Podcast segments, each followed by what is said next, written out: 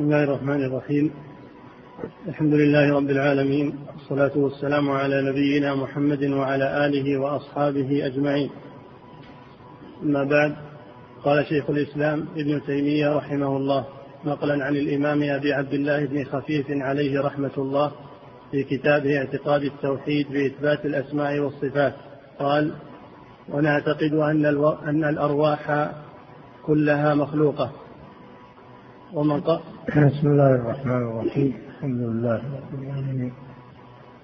صلى الله وسلم على نبينا محمد وعلى آله وأصحابه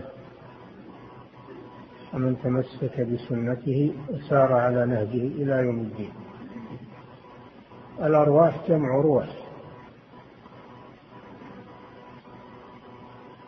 وهي تطلق على أشياء كثيرة منها الروح التي تكون في الحيوانات. من الآدميين وغيرهم. تحيا بها الأجسام. ومنها الوحي المنزل من الله فإنه روح. كما قال تعالى كذلك أوحينا إليك روحا من أمرنا. سمي روحا لأنه تحيا به القلوب. الوحي حياة القلوب.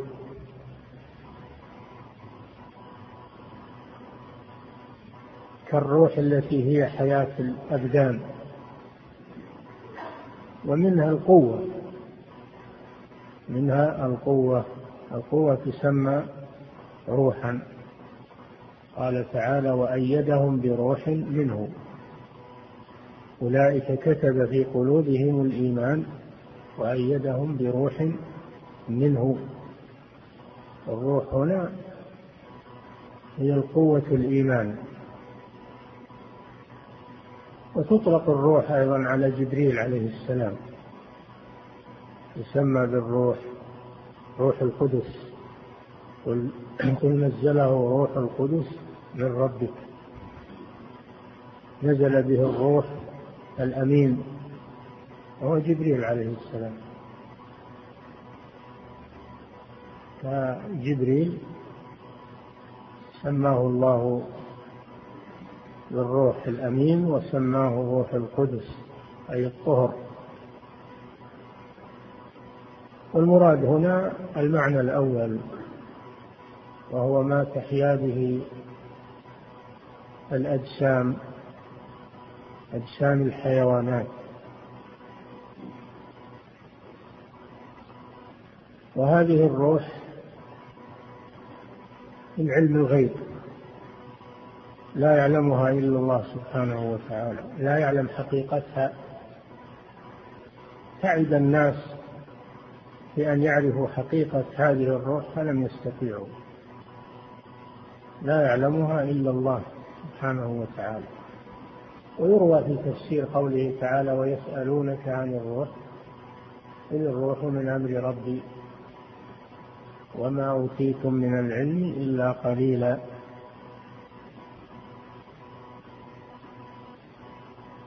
فهي روح مخلوقة. لا كما يقول الفلاسفة إنها قديمة وإنما هي روح مخلوقة خلقها الله سبحانه من جملة مخلوقاته. لكنها لا تفنى تفنى الأجسام ولكن الأرواح لا تفنى بل يقبضها الله جل وعلا. فإذا جاء البعث رجعت إلى أجسادها. نعم. ونعتقد أن الأرواح كلها مخلوقة. كلها مخلوقة. كل الأرواح مخلوقة لله جل وعلا. هذا رد على الفلاسفة الذين يقولون إن الأرواح قديمة. ليست مخلوقة. نعم. ومن قال إنها ومن قال إنها غير مخلوقة فقد ضاهأ قول النصارى النسطورية من قال إنها غير مخلوقة من الفلاسفة أو غيرهم من علماء الإسلام إن فيه من يقول إنها غير مخلوقة. ولكن هذا كله لا صحة له فإنها مخلوقة الله خالق كل شيء وكل ما سوى الله جل وعلا فإنه مخلوق. وليس هناك شيء يشارك الله لأنه غير مخلوق. الله خالق كل شيء. ادخل في هذا الروح فهي مخلوقة بلا شك. ومن قال إنها غير مخلوقة الله النصارى النسطورية طائفة من النصارى الذين يقولون إن في عيسى عليه السلام إنه مكون من الناسوت واللاهوت. هذا سبق لنا عند قول الأشاعرة إن القرآن إن معناه غير مخلوق. وأما معناه وأما ألفاظه فهي مخلوقة فهم شابهوا النصارى في أنهم قالوا في المسيح هذه المقالة. المسيح مخلوق عليه الصلاة والسلام جسما وروحا وهو بشر من بني آدم وهو مخلوق وعبد من عباد الله. ليس فيه شيء من الربوبية. تعالى الله عما يقولون. فعيسى عندهم بعضه رب وبعضه بشر. هذا عند غلاة النصارى. بعضه رب وبعضه بشر. ولذلك يقولون هو الله أو ابن الله أو ثالث ثلاثة. فالذين يقولون إن الأرواح غير مخلوقة يشابهون النصارى في هذا. نعم. ومن قال إنها غير مخلوقة فقد ضاها قول النصارى النسطورية في المسيح وذلك كفر بالله العظيم. وذلك كفر بالله الذي يقول إن الأرواح غير مخلوقة يشبه قول النصارى. وقول النصارى كفر بالله عز وجل. لقد كفر الذين قالوا إن الله ثالث ثلاثة. لقد كفر الذين قالوا إن الله هو المسيح ابن مريم. فمن قال بمثل قولهم فقد شابههم. وإن لم يصل إلى حد الكفر لكن شابههم. نعم. ومن قال إن شيئا من صفات الله عز وجل حال في العبد أو قال بالتبعيض على الله فقد كفر. اي نعم. هذا رد على الحلولية. من الصوفية الذين يقولون إن الله يحل في بعض عباده إذا صفت أرواحهم وتريضوا بالرياضة فإن الله يحل فيهم تعالى الله عما يقولون علوا كبيرا. لذلك يسمون بالحلولية. لأنهم يزعمون أن الله حال في بعض مخلوقاته. وهذا كفر بالله عز وجل. لأنه لأنهم لم ينزهوا الله. لم ينزهوا الله عز وجل عن الحلول عن البشر. وكما مر بنا أن أهل السنة والجماعة يقولون إن الله بائن من خلقه بائن. يعني ليس في ذاته شيء من مخلوقاته ولا في مخلوقاته شيء من ذاته سبحانه وتعالى. هذا معنى البينونة. وهذه اللفظة وإن لم ترد في الكتاب والسنة إلا أن العلماء اضطروا إلى قولها ليردوا على الحلولية. ليردوا على الحلولية. الذين يقولون إن الله يحل في بعض البشر. والذين ينفون العلو ويقولون إن الله في كل مكان. إن الله في كل مكان. هذه حلولية أيضا. نعم. أو قال بالتبعيض على الله فقد كفر. اي نعم. الذين يقولون إن كان يقصد بالتبعيض الذين يقولون إن الله له ولد كالنصارى والمشركين الذين يقولون الملائكة بنات الله فهذا هذا باطل وكفر قبيح. لأن الله جل وعلا ليس له ولد لأن الولد جزء من الوالد. قال تعالى وجعلوا له من عباده جزءا يعني ولدا. الولد جزء من الوالد. وهذا كفر بالله عز وجل. هذا إن كان يقصد بالتبعيض هذا المعنى وهو الظاهر إن شاء الله. أما إن كان يقصد بالتبعيض ما يقوله نفاة الصفات من تنزيه الله عن الوجه واليد والصفات الذاتية هذا غلط. فإنهم يقولون إن الله ليس له أبعاض يعني ليس له صفات ذاتية كالوجه واليد والرجل والقدم والأصابع وغير ذلك مما ثبت في الأدلة. ليس له أغراض ولا أبعاض والأغراض نفي الحكمة. يقول إن الله يفعل لا لحكمة لأن الحكمة غرض الله منزه عن الأغراض وكذلك منزه عن الأبعاض وهي الصفات الذاتية ولكن ما أظنه يقصد هذا. نعم. والقرآن كلام الله ليس بمخلوق ولا حال في مخلوق. نعم والقرآن كما سبق وتكرر إنه كلام الله حقيقة. تكلم الله به حقيقة منزل غير مخلوق منه بدا وإليه يعود سبحانه وتعالى. سماه الله كلامه في عدة آيات.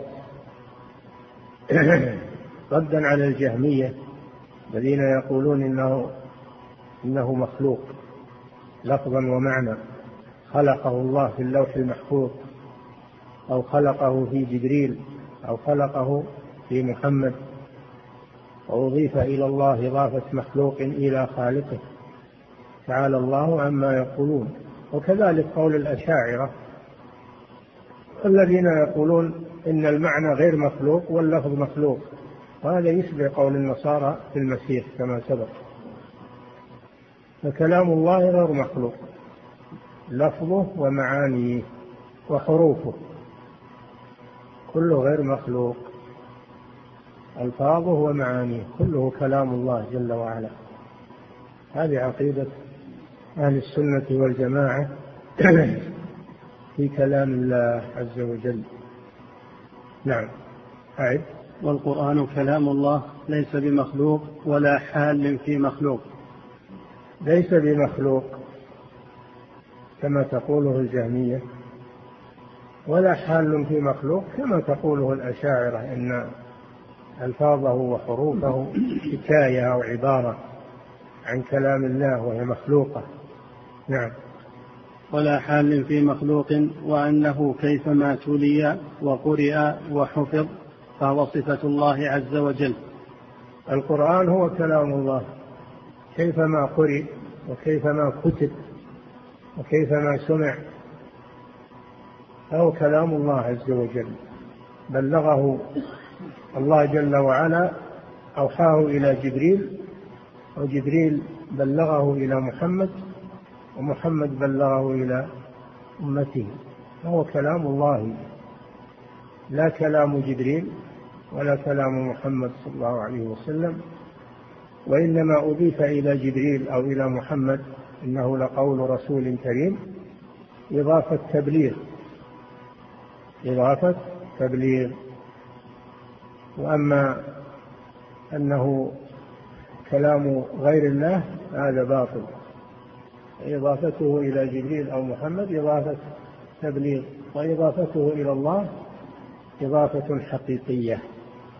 ولهذا يقولون الكلام يضاف إلى من قاله مبتدئا لا إلى من قاله مبلغا مؤديا.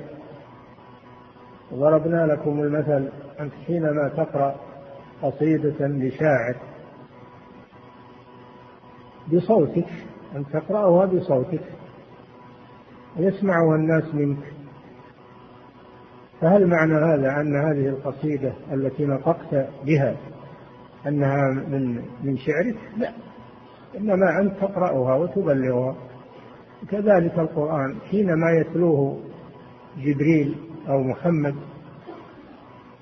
أو يتلوه المسلمون فهو كلام الله عز وجل. كلام الله حقيقة. نعم. وأنه كيفما تلي وقرئ وحفظ فهو صفة الله عز وجل. نعم سواء قرئ باللسان أو حفظ في الصدور أو كتب في المصاحف أو في اللوح المحفوظ. فهو كلام الله جل وعلا. نعم. وليس الدرس من المدروس ولا التلاوة من المتلو. في فرق بين التلاوة والمتلو. التلاوة مخلوقة لأن لفظ البشر. وأما المتلو فهو كلام الله جل وعلا. نعم. وليس الدرس من المدروس ولا التلاوة من المتلو. فإذا درست كتاب الله يتلون كتاب الله ويتدارسونه بينهم. الدرس غير المدروس الدرس فعل البشر. مصدر درس يدرس درسا. وأما المدروس فهو كلام الله جل وعلا. نعم. لأنه عز وجل بجميع أسمائه وصفاته غير مخلوق. الله جل وعلا لم يلد ولم يولد. ولم يكن له كفوا أحد. الأول بلا بداية والآخر بلا نهاية. لم يلد ولم يولد ولم يكن له كفوا أحد. بذاته وأسمائه وصفاته سبحانه وتعالى. فأسماؤه وصفاته ازليه معه سبحانه وتعالى. فهي قديمة بقدمه. أزلية بأزلية الله وأبدية لا نهاية لها. نعم. لأنه عز وجل بجميع أسمائه وصفاته غير مخلوق ومن قال بغير ذلك فهو كافر. من قال إن صفة من صفاته مخلوقة كالجهمية الذين يقولون القرآن مخلوق فهو كافر بالله عز وجل لأنه جعل شيئا من صفات الله مخلوقة. نعم. ونعتقد أن القراءة الملحنة الله جل وعلا بأسمائه وصفاته غير مخلوق ومنها كلام الله إنه صفة من صفاته أو غير مخلوق. نعم. ونعتقد أن القراءة الملحنة بدعة وضلالة. يعني القرآن يتلى أمرنا الله في تلاوة القرآن الذين يتلون كتاب الله وأقاموا الصلاة الذين آتيناهم الكتاب يتلونه حق تلاوته. يتلونه يعني يقرؤونه ويتلونه يعني يتبعونه. التلاوة لها معنيان يعني معنى القراءة ومعنى الاتباع. يتلون كتاب الله يعني يقرؤونه ويتبعونه. هو يقرؤونه فقط يقرؤونه ويتبعونه. فالتلاوة عمل صالح قراءة القرآن عمل صالح. وقد قال صلى الله عليه وسلم من قرأ حرفا من كتاب الله فله حسنة الحسنة بعشر أمثالها. لا أقول ألف لام ميم حرف ولكن ألف حرف ولام حرف وميم حرف. تلاوة القرآن فيها فضل عظيم لأنها وسيلة للعمل به ولأن تلاوة القرآن ذكر لله جل وعلا. القرآن هو أفضل الذكر وتلاوته ذكر لله عز وجل. وسماه الله ذكرا. التلاوة عمل صالح وليست التلاوة مقصودة لذاتها وإنما هي وسيلة إلى التدبر والتدبر وسيلة إلى العمل والعمل هو الغاية المطلوبة فتعلم القرآن وتلاوته وتدبره كل هذه وسائل للعمل به.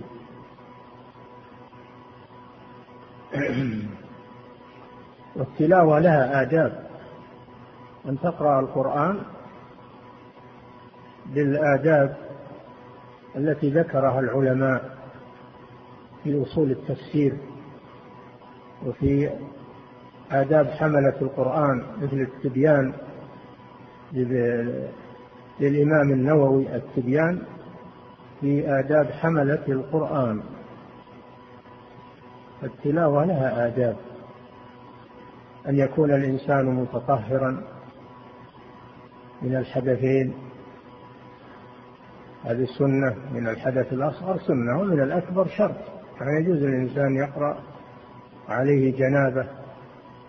أما أن يقرأ وعليه حدث أصغر عن ظهر قلب من غير مس للمصحف فلا بأس. ومنها أنه يحسن صوته بالقرآن. يحسن صوته بالقرآن ويتغنى به بمعنى يحسن صوته بالقرآن.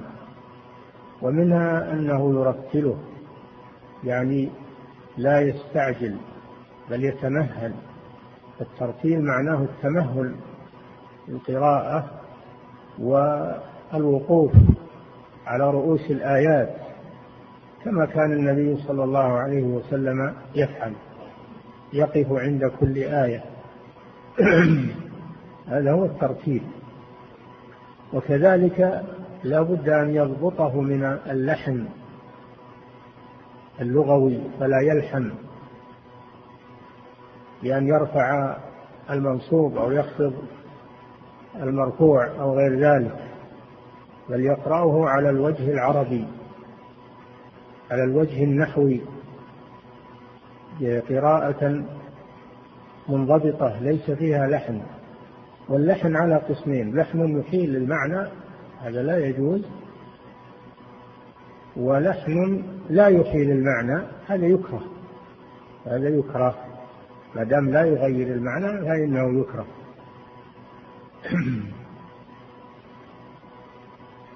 ولا يمطط القرآن لا يمطط القرآن تمطيطا يشبه الشعر لأنه جاء في الأحاديث أنه في آخر الزمان آه، اتخذ القرآن أغاني.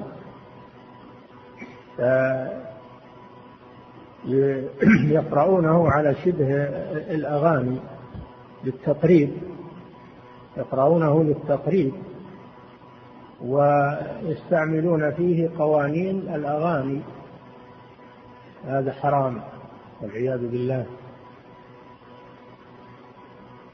وإنما يحسن صوته بالقرآن من غير التجويد شيء طيب تجويد شيء طيب. ولكنه ليس بواجب كما يقول بعض الناس. تجويد مكمل وليس واجبا. الواجب أن لا يلحن في القرآن. وأما أنه يستعمل تجويد من الغنة والمد والإخفاء والإظهار وغير ذلك هذه مكملات. حصلت فهي حسن لكن لا يغلو فيها. بعض الناس يغلو في التجويد يغلو في المدود يغلو في الغنة يولد حروف هذا تكلف. الخير الأمور الوسط. لا يهز القرآن هزا ولا يمططه تمطيطا وإنما يتوسط توسط في ذلك.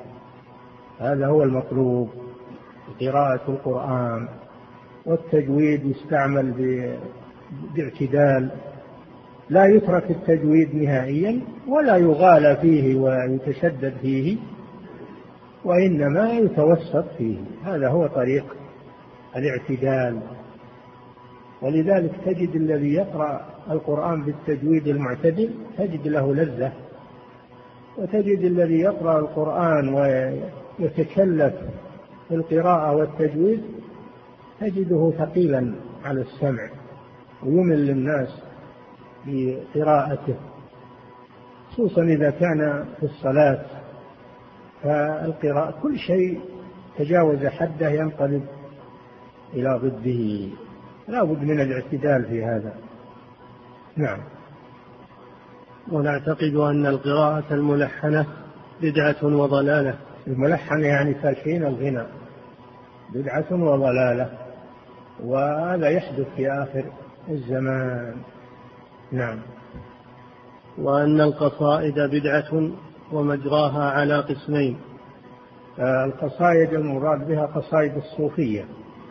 الأناشيد اللي يسمونها الأناشيد يسمونها الذكر يذكرون الله بالأناشيد. مثل النصارى يترنمون بالأناشيد صلاة النصارى أناشيد وترانيم. الصوفية يشبهون النصارى لأنهم يجعلون ذكر الله أناشيد جماعية. فهذا ليس من دين الإسلام. اتخاذ الأناشيد عبادة ودين لله عز وجل تقرب إلى الله هذا بدعة. نعم. وأن القصائد بدعة ومجراها على قسمين. فالحسن من ذلك ذكر آلاء الله ونعمائه وإظهار نعت الصالحين وصفة المتقين فذلك جائز. القصائد التي التي تقرأ لأجل الاستفادة منها من غير صوت جماعي وإنما صوت واحد ينشدها فيها حكم أو فيها علم وفقه أو فيها مواعظ أو فيها لغة عربية هذا شيء طيب. هذه قصائد لا بأس بها. قد استمع النبي صلى الله عليه وسلم إلى حسان بن ثابت استمع إلى كعب بن زهير استمع إلى الشعراء. واستمع إلى الخنسة واستمع صلى الله عليه وسلم إلى الشعراء وقال إن في الشعر لحكمة وإن من البيان لسحرا فالشعر النزيه الذي يستفاد منه وينشد على الطريقة المعروفة هذا لا بأس به هذا يستفاد منه. هذا النوع الأول. النوع الثاني القصائد التي يتقرب بها إلى الله وإنشادها يعتبرونه عبادة ويلحنونها بأصوات جماعية هذه هي البدعة وهي ما اتخذه الصوفية ومن شابههم من الجهال وجهال الدعاة اللي يقولون هذه من وسائل الدعوة أي من وسائل الدعوة؟ نعم. فالحسن من ذلك ذكر آلاء الله ونعمائه وإظهار نعت الصالحين وصفة المتقين فذلك جائز. هنا. وتركه والاشتغال بذكر الله تعالى والقرآن والعلم أولى به. يعني ما يكثر من إنشاد الشعر و... وإنما يؤخذ منه بقدر ويشتغل الإنسان بذكر الله وبتلاوة القرآن وبالتسبيح والتهليل. ويأخذ من الشعر يعني قدرا يستفيد منه. نعم. وما جرى على وصف المرئيات ونعت المخلوقات واستماع ذلك على الله كفر. نعم. وما جرى على وصف المرئيات هذا القسم الثاني. نعم. وما جرى على وصف المرئيات ونعت المخلوقات. الذي هو التشبيب والمجون التشبيب والمجون. هذا وهذا إذا تقرب به إلى الله فهو كفر لأنه بدعة. ويتقرب إلى الله بما لم يشرعه بل بما هو معصية. نعم. وما جرى على وصف المرئيات ونعت المخلوقات فاستماع ذلك على الله كفر. اي نعم إذا تقرب به إلى الله هذا شرع دين لم يأذن به الله وهو تقرب إلى الله بالمعصية. نعم. واستماع الغناء والرباعيات على الله كفر. نعم. هذا كله في مصطلحات الصوفية الذين يتخذون الأغاني دينا يتقربون به إلى الله سبحانه وتعالى. نعم. ونعت الرقاص والرقص بالإيقاع من من الأغاني شيء لا يتخذ تقربا إلى الله لكنه يدعو إلى الفواحش والزنا. وهو وهو غنى المغنين المجان والفنانين اللي يسمونهم الآن فنانين المطربون. هذا ما هو ما هو هو قصائد الصوفية؟ هذا قصائد المتماجنين والفساق وهو ما يذاع في الإذاعات والمحطات هذا من من المجون لأنه يدعو إلى الفاحشة. إذا فالشعر على ثلاثة أقسام. الشعر النزيه الذي ينشد للاستفادة منه هذا لا بأس به. الشعر الذي يتقرب به إلى الله على أنه من العبادة هذا بدعة وهو وهو قصائد الصوفية. القسم الثالث شعر المجون. شعر المجون والفسق وصف الخدود والقدود و ووصف الفواحش. وصف الخمريات والسكر غير ذلك هذا محرم أيضا. نعم. والرقص بالإيقاع ونقص الرقص. الرقص هذا بدعة. الرقص للرجال هذا بدعة. أما للنساء فيباح الرقص الذي هو التمايل تمايل بين النساء في مناسبة مناسبة الزواج إعلانا للنكاح مع ضرب الدف هذا لا بأس به. أما الرقص الماجن وهو المعروف الآن رقص المجان من الرجال والنساء وخصوصا النساء التي تتعرى في الرقص تظهر عورتها وجسمها هذا حرام. نعم. والرقص بالإيقاع. ونعت الرقاصين على أحكام الدين فسق أي نعم. الرقص بالإيقاع يعني بإيقاع المزامير والمعازف. نعم. ونعت الرقاصين على أحكام الدين فسق أي نعم. أي نعم. وإذا اعتبر هذا أنه من المنشط على العبادة الرقص عند الصوفية أيضا الصوفية يرقصون إذا اجتمعوا يقوم واحد ويرقص في وسطهم ويضرب الدف. يقولون هذا ذكر هذه حالة ذكر.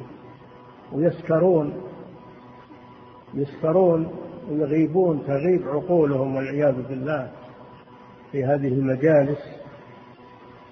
ويقولون هذا وصل إلى الله وهذا هذه هذا والعياذ بالله من من البدع الشنيعة والاستهزاء بالدين. جعل هذا من الدين هذا من الاستهزاء بالدين لأن الله لم يشرع لعباده يتقربوا إليه بالخلاعة والمجون والأغاني والدفوف.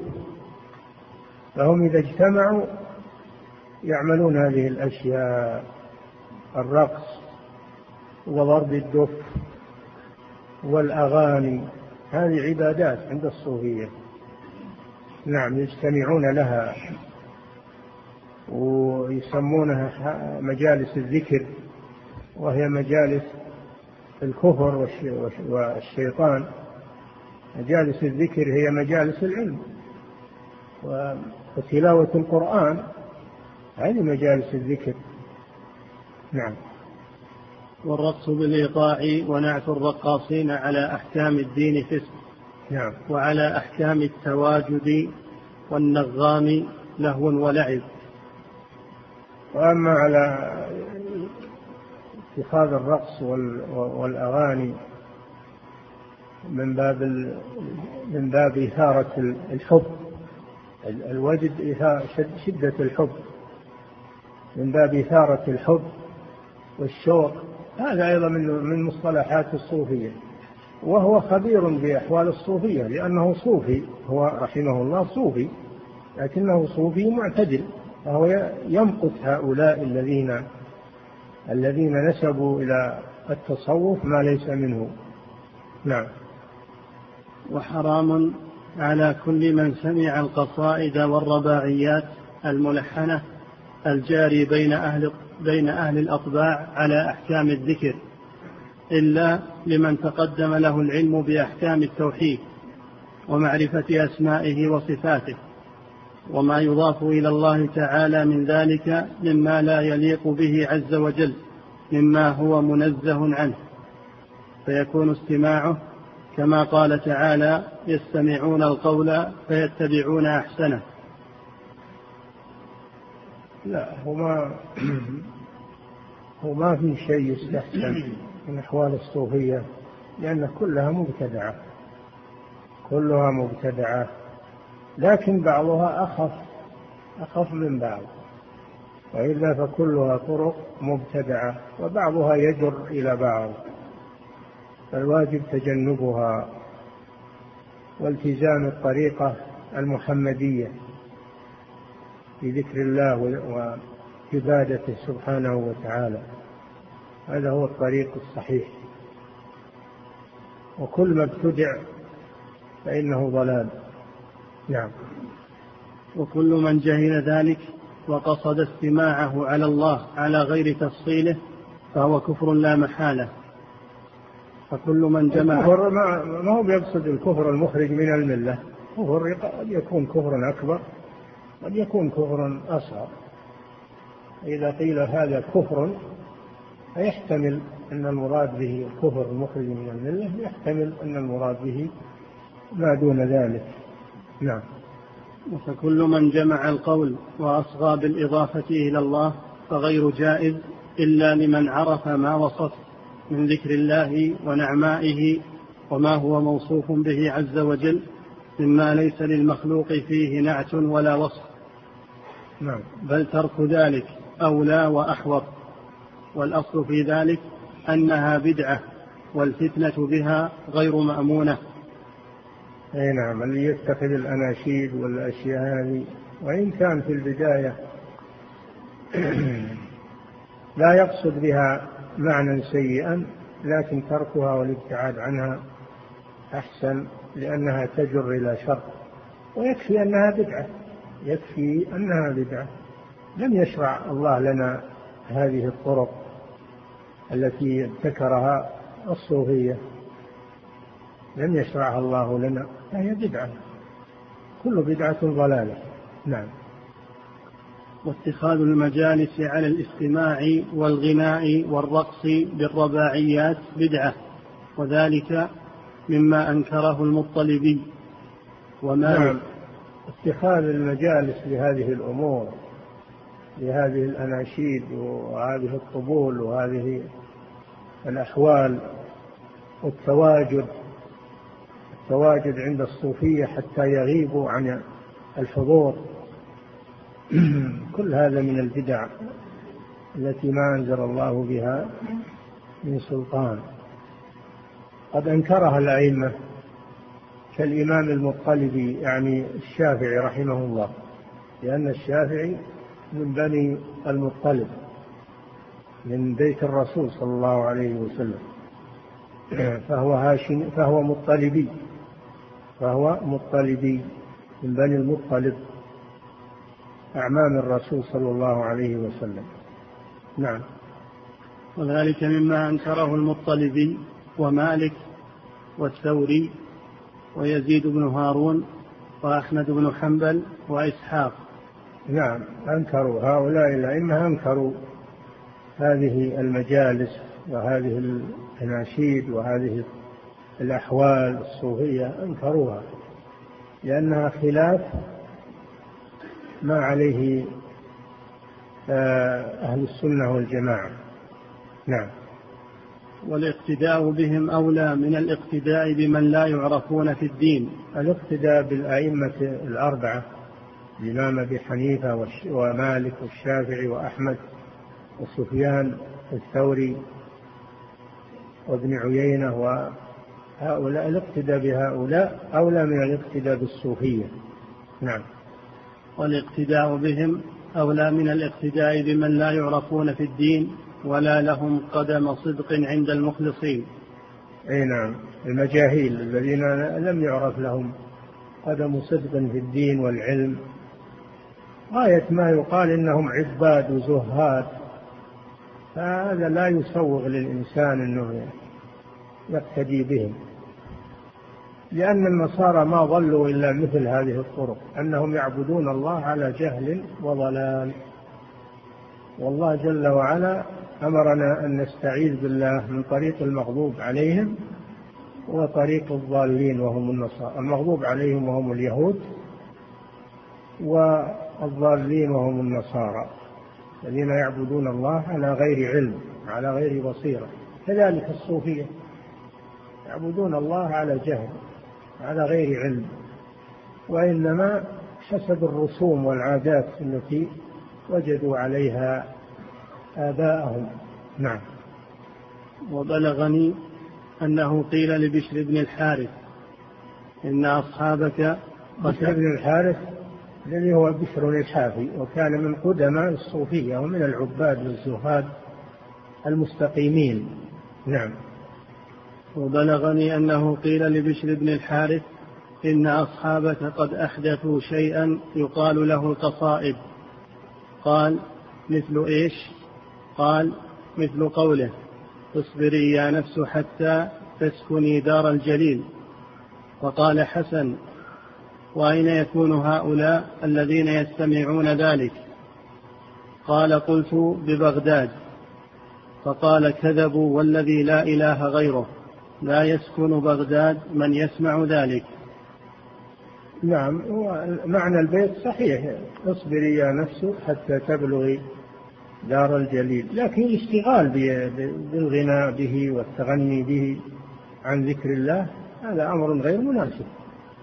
هذا أمر غير مناسب. ثم ذكر وينهم اللي يستعملون هذا؟ قالوا ببغداد. قال لا هذا كذب. بغداد ما فيها صوفية. بغداد ليس فيها صوفية. الصوفية منشأهم من البصرة. نعم. قال أبو عبد الله. نعم أعد. بلغني أنه قيل لبشر بن الحارث إن أصحابك قد أحدثوا شيئا يقال له القصائد. قال مثل إيش؟ قال مثل, مثل قوله اصبري يا نفس حتى تسكني دار الجليل. هذا لا بأس به البيت ما فيه بأس لكن الاشتغال بمثل هذا وبالقصائد هذا هو اللي لا ينبغي. نعم.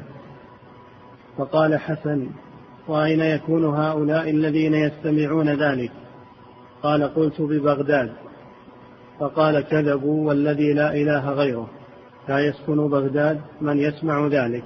يعني في وقته. أما بعد ذلك فقد وجدوا في بغداد وفي غيرها لكن قبل ذلك ما كان منشأ الصوفية من من بغداد.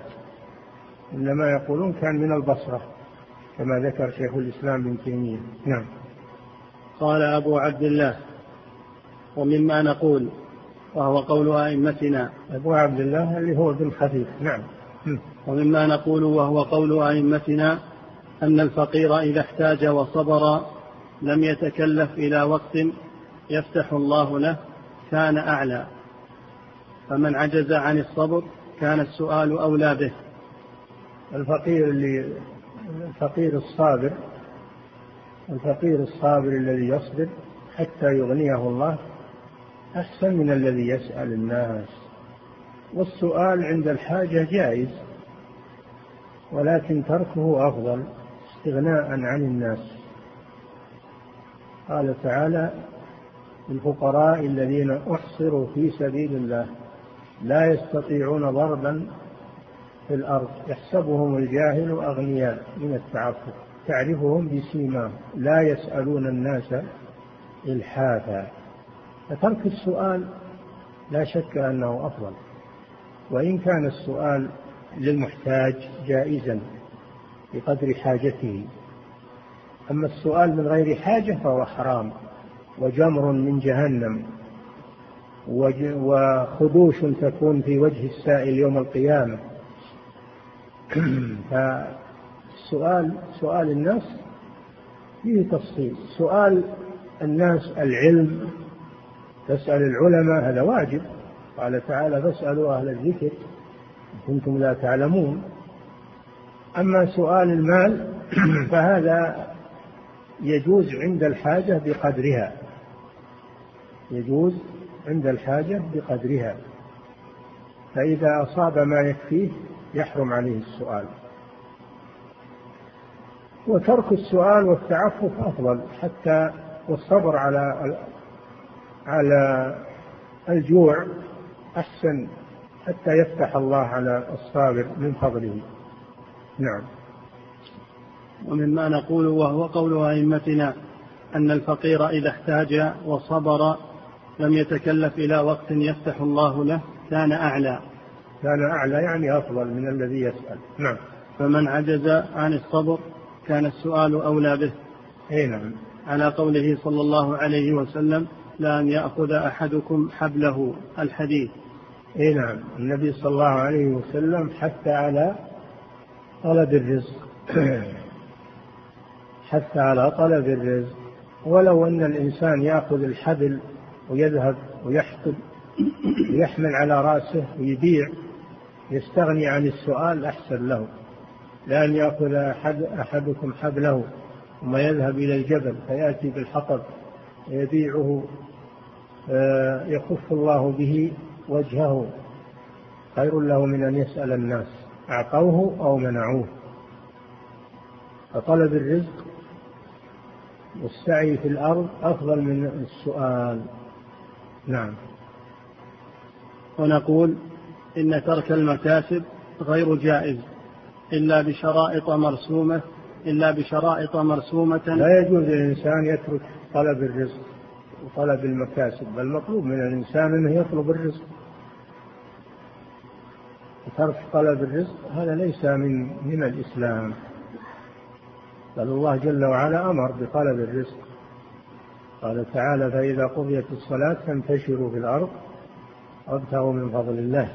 قال تعالى فابتغوا عند الله الرزق واعبدوه. قال سبحانه وتعالى هو الذي جعل لكم الأرض ذلولا فامشوا في مناكبها وكلوا من رزقه. وطلب الرزق هذا مأمور به شرعا.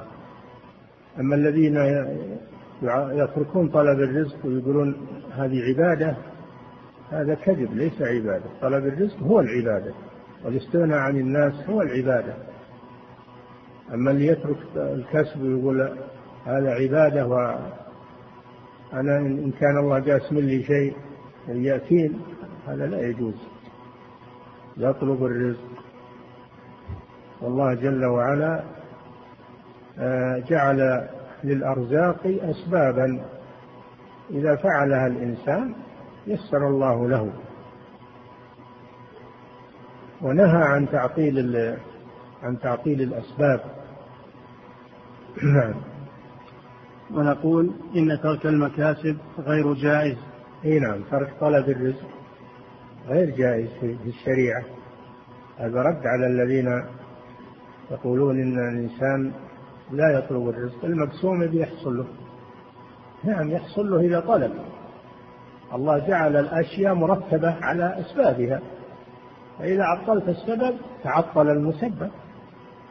وإذا فعلت السبب فإن الله يعطيك ما وعدك إن شاء سبحانه وتعالى. نعم. ونقول إن ترك المكاسب غير جائز إلا بشرائط مرسومة من التعفف. والاستغناء عما في أيدي الناس إذا كان من باب من باب التعفف والاستغناء عما في أيدي الناس هذا مطلوب. تعفف لا يسألون الناس تعرفهم بسيماهم لا يسألون الناس إلحافا. تعفف عن الناس وترك السؤال هذا مطلوب. أما طلب الرزق هذا هذا منهي عنه آه، منهي عن تركه منهي عن ترك طلب الرزق. نعم. ومن جعل السؤال حرفة وهو صحيح فهو مذموم في. فهو مذموم في الحقيقة خارج نهى الرسول صلى الله عليه وسلم عن السؤال من غير حاجة فقال من سأل الناس تكثرا من سأل الناس تكثرا فإنما يسأل جمرا فليقل أو ليستكثر وإنما تحل المسألة إنما تحل المسألة لأحد ثلاثة كما قال النبي صلى الله عليه وسلم. إما لغارم لغارم يعني عليه حمالة تحملها إما لنفسه كالدين أو لإصلاح ذات البين فهذا تحل له المسألة حتى يصيب ما يسدد هذه الغرامة. هذا واحد. الثاني من أصابته جائحة غني غني عنده أموال أصابته جائحة. استأصلت أمواله فأصبح فقيرا. هذا يجوز له السؤال. حتى يصيب ما يكفيه. الثالث الفقير الذي ليس بيده شيء. يحل له أن يسأل بقدر ما يكفيه. نعم حتى يصيب سدادا من عيش. نعم. ومن جعل السؤال حرفة وهو صحيح فهو مذموم في الحقيقة خارج. وهو صحيح الجسم يقدر على الكسب. أما الإنسان العاجز اللي ما يقدر على الكسب وهو فقير يجوز له السؤال للضرورة نعم. ونقول إن المستمع إلى الغناء والملاهي فإن ذلك كما قال عليه الصلاة والسلام الغناء ينبت النفاق في القلب. وإن, وإن هذا, هذا غير ما سبق من أحوال الصوفية وهذا أن الإنسان يستمع إلى الغنى والملاهي ليس من باب التعبد وإنما هو من باب اللهو من باب اللهو والترويح. لا يجوز استماع الأغاني والمزامير والمعازف. لأن الله جل وعلا يقول ومن الناس من يشتري لهو الحديث ليضل عن سبيل الله بغير علم ويتخذها هزوا أولئك لهم عذاب مهين. وقال ابن مسعود وغيره من الصحابة اللهو له الحديث هو الغنى له الحديث هو الغنى. وحلف عبد الله بن مسعود رضي الله عنه أن له الحديث هو الغنى. وجاء في صحيح البخاري عن أبي مالك الأشعري أنه في آخر الزمان يأتي قوم يستحلون الحرى والحرير والخمر والمعازف تعزف على رؤوسهم القينات يخسف الله بهم الأرض. يستحلون الحرى يعني الزنا الحر هو الفرج الفرج يستحلونه والحرير معروف لأن الحرير يحرم لبسه على الرجال. والخمر معروف يحرم على المسلمين. والمعازف هذا محل الشاهد من الحديث. والمعازف هي آلات العزف. آلات العزف وهي الملاهي. آلات الملاهي. بجميع أنواعها فإنها حرام. حكى شيخ الإسلام رحمه الله الإجماع على تحريم المعازف والمزامير لأنها تصد عن ذكر الله عز وجل وهي قرآن الشيطان. ولهذا يقول الإمام ابن القيم حب القرآن وحب ألحان الغنى في قلب عبد ليس يجتمعان. ما يجتمع حب القرآن وحب الأغاني إلا ويطرد أحدهما الآخر. وأيضا الأغاني الماجنة التي هي عماد الأغاني الآن عند المطربين والمطربات هذه تنبت الشهوة في القلب وتنبت النفاق في القلب. والنفاق هو كراهية الحق. تجد المغنين يكرهون ذكر الله ويكرهون لأنهم استمرأوا الأغاني فهم يقرؤون ذكر الله عز وجل وهذا نفاق هذا نفاق. فإذا تلي القرآن أعرضوا وضاقت صدورهم وإذا جاءت الأغاني والمزامير استبشروا وفرحوا. ويقول الشاعر مثل الحمير تناهقوا نعم. نعم. ونقول إن المستمع إلى الغناء والملاهي فإن ذلك كما قال عليه الصلاة والسلام الغناء ينبت النفاق في القلب. أي نعم النفاق هو كراهية الخير لأن المغني يكره القرآن ويكره الذكر ويكره نعم.